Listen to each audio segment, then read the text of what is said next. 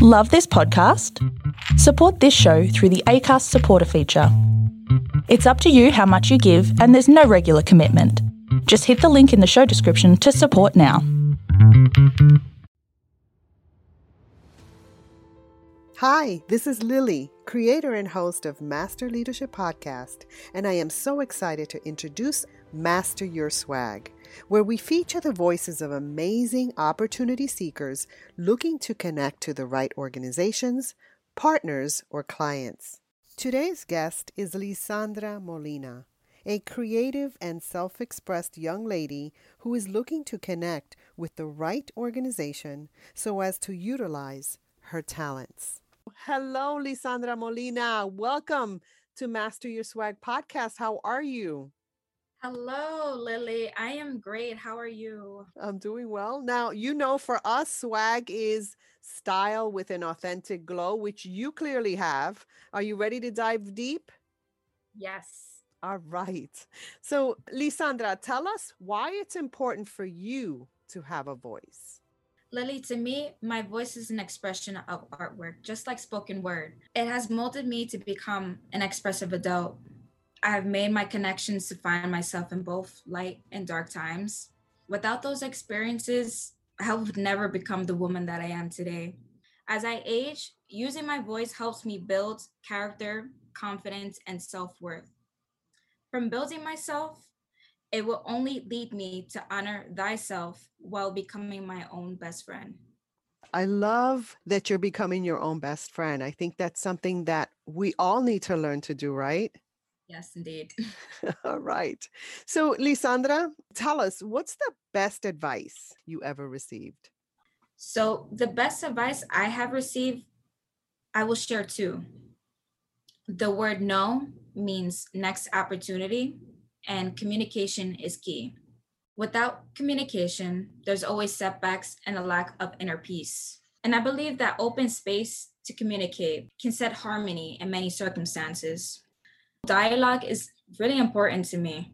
There was a presentation, and I heard a speaker use this phrase the word no means next opportunity. That made me think about my possibilities in my life. Whenever I hear no, mm-hmm. it does not mean failure. I find other ways to do things. I may not fit a job, relationships, partnerships, or a life situation, but I'm here to practice and understand that no is not always a negative feedback. I love that. You know, in all my time doing podcasts, I've never heard that advice no means next opportunity. So I love it. And every time I hear no now, after I heard you say it, I shift my thinking. So I love the fact that it's not failure to you, it's not stop. It's okay, stop for now, maybe. And there's something else coming. I love that. Great words of wisdom. Thank you. And lastly, Lisandra, can you tell us about a time where you overcame a challenge? Yes literally stepping into the culinary field was a challenge itself. There was a lot of egos and I faced a lot of disappointments. Particularly two challenges that came up to me was healing from my second degree wounds and being demoted from the position of sous chef. The first challenge was my second degree wound. So I was cooking the French creme brulee pastry, and it was time to take the creme brulee out of the oven and the 200 degree creme brulee milk and water had spilled on both my feet and my left arm. Ouch. It was very painful. Mm. I was in recovery for two weeks straight. And the crazier part was I was blamed for that accident and was threatened to get fired. But I actually stayed working in the restaurant after that experience. I became unstoppable after that. I was working and collaborating with my head chef to make specials every week. And afterwards, the chef had decided to leave America because he had his own dreams to pursue, which came to my second challenge. I decided to take the position of the sous chef, but I knew there was a lot of responsibilities since there was no head chef. But the bosses had urged me to take the position anyway because I was recognized for my hard work and I was the oldest employee there.